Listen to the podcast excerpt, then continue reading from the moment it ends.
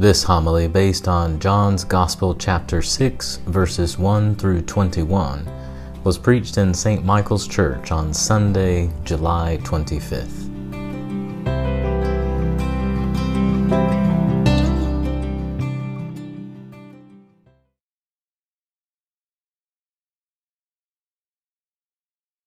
Seeing a large crowd approaching him, writes John, Jesus says to Philip, Where might we buy loaves of bread so the crowd might eat?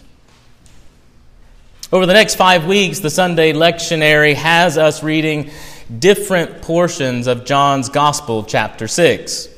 Often referred to as the bread of life passage, this particular chapter is rich with theological language and imagery about the who, what, when, where, how, and why of the body of Christ.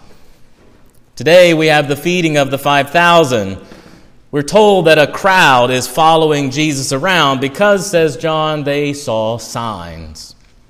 And then Jesus asks this question Where can we buy bread to feed the crowd? Notice that Philip doesn't answer the question.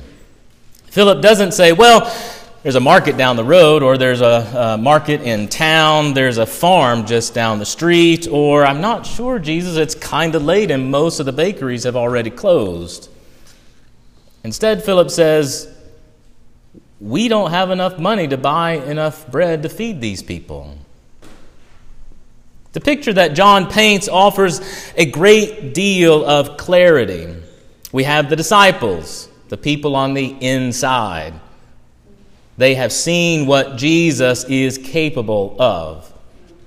And we have a mesmerized crowd, and they've come to see more.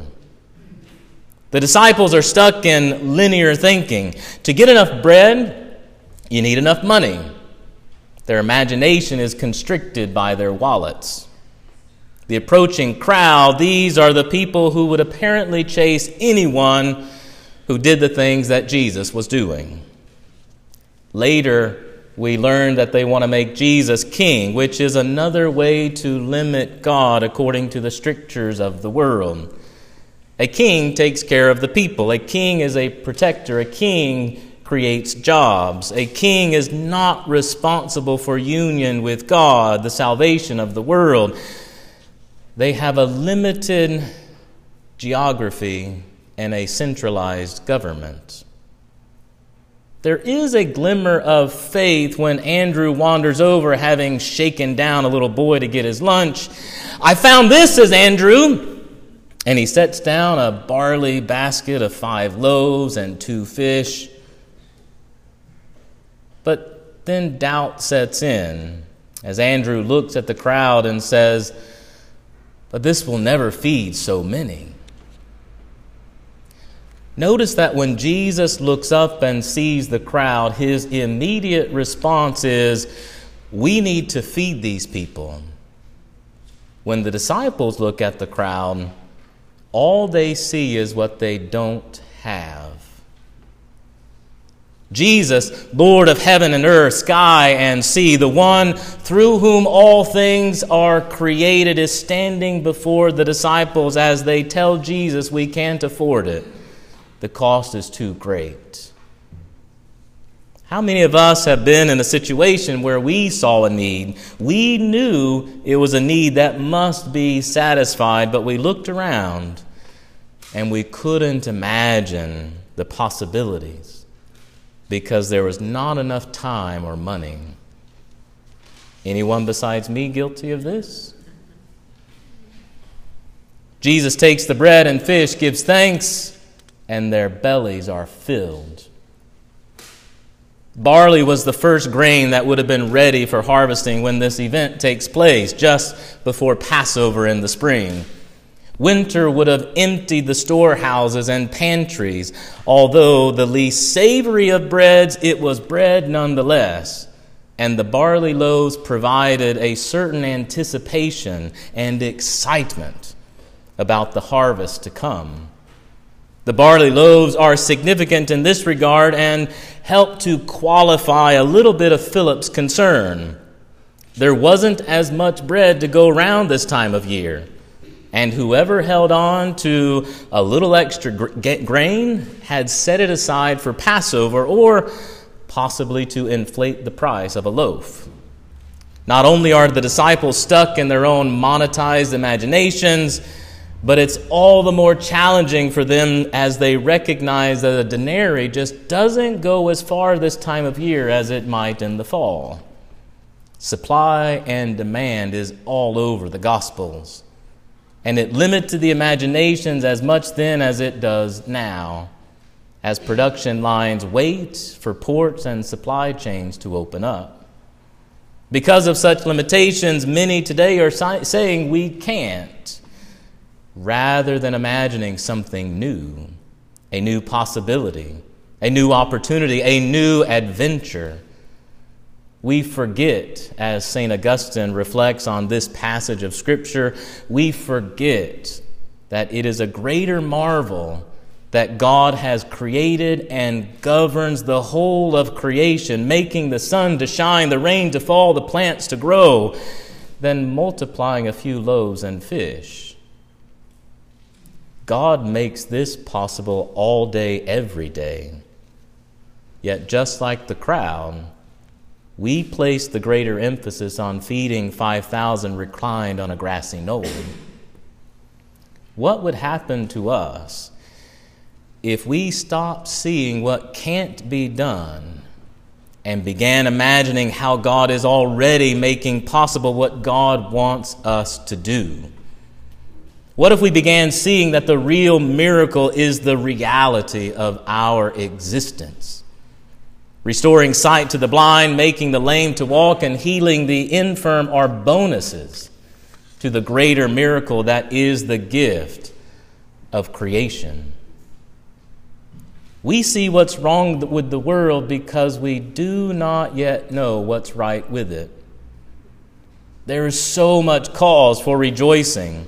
There is such an abundance for accomplishing the work of God that God is asking us to do. But if our attention is captivated by the accidents of the true miracle of God's creative act of love that brings forth and sustains the universe, we will fail to experience the mystery of life.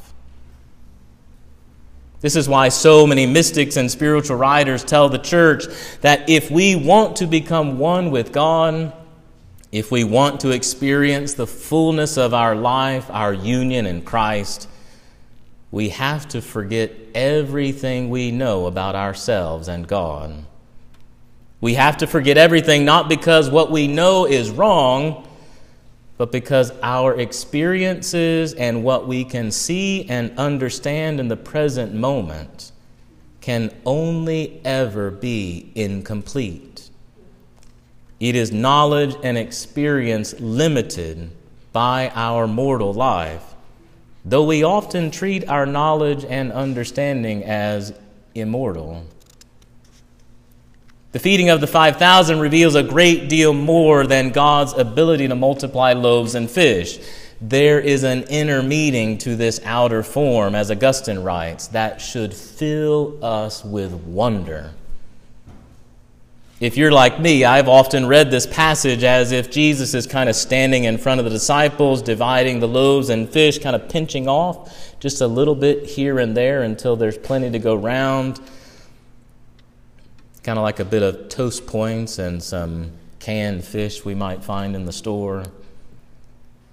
But I've begun to reimagine this whole scene quite differently. I now see Jesus taking a loaf from the basket, breaking it in half, and doing the same with everything each loaf, each fish, and it keeps replenishing, it keeps filling, and there's more and more to go round until everyone has had their fill. The one who created the grains and the fish has no need to break these into tiny pieces. The God of the universe need not be skimpy and try to figure out how to cut them into 5,000 tiny little even portions as you might find in a Cheez It 100 calorie bag. That's not how God works. This Jesus gives thanks and in giving thanks, abundance ensues. The cost of barley went down that day. The price of fish went down that day. Suddenly, there is abundance. Or rather, suddenly there was an awareness of the present abundance of God. When all was said and done, they needed more hungry people to feed. And here's the shift in imagination to which the gospel of Jesus Christ calls. Do we see the crowd, the hungry of this world, those who hunger for food, for peace, for rest, who hunger to be loved? Do we see these persons as gifts of God, the invitation of God to be generous? Or do we see these as potential burdens? People who want what I have. People who, if I give what I have earned, will deplete my wealth. Where your treasure is, says Jesus, there also your heart. Now, let me pause briefly and say that this is not a stewardship sermon. I'm not getting ready to ask you for money.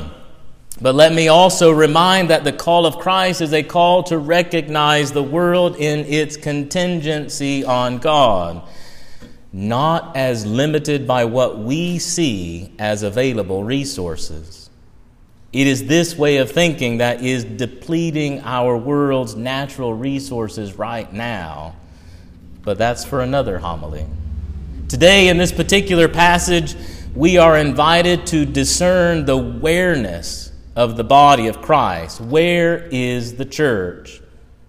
Modern Christians have felt a great deal of pride when we show off our beautiful buildings and then we tell visitors that this is where the church worships, but the real church is out at work, on vacation. The people, they are all over. Where the people are, there is the church. Now, certainly, this is true. But the invitation here, the inner meaning of this gospel, to borrow from Augustine, suggests that the church, the body of Christ, is wherever people are hungry. The church is where there are those who are seeking more out of life, even seeking a miracle or sign.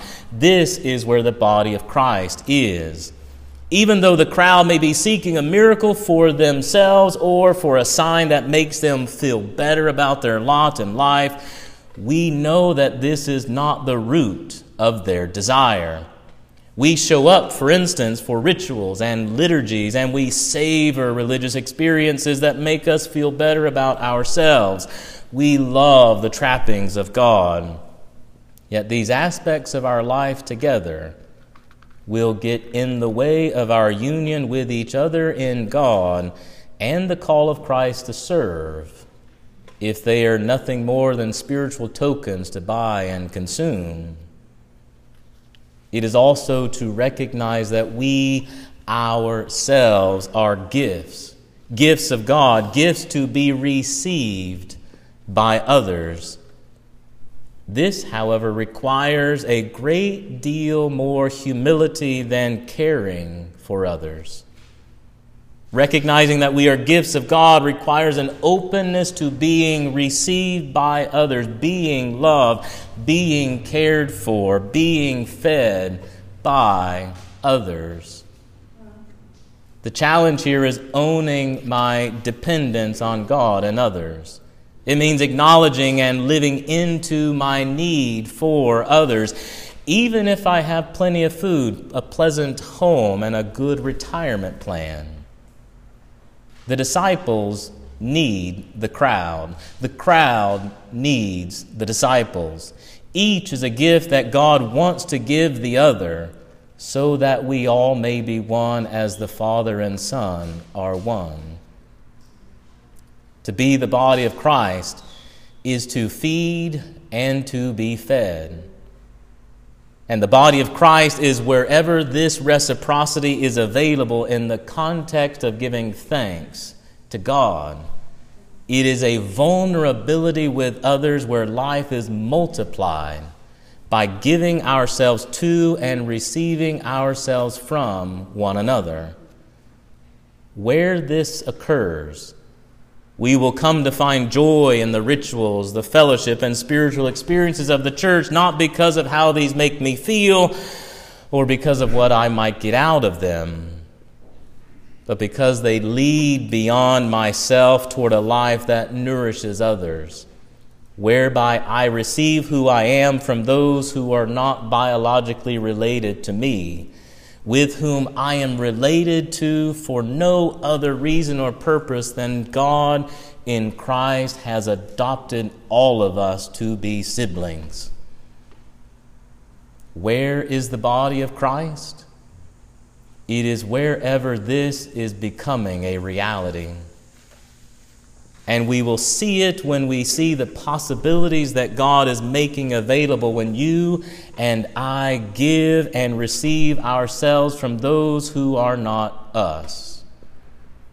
That is when we are broken and we are multiplied to become the abundance of God in the world.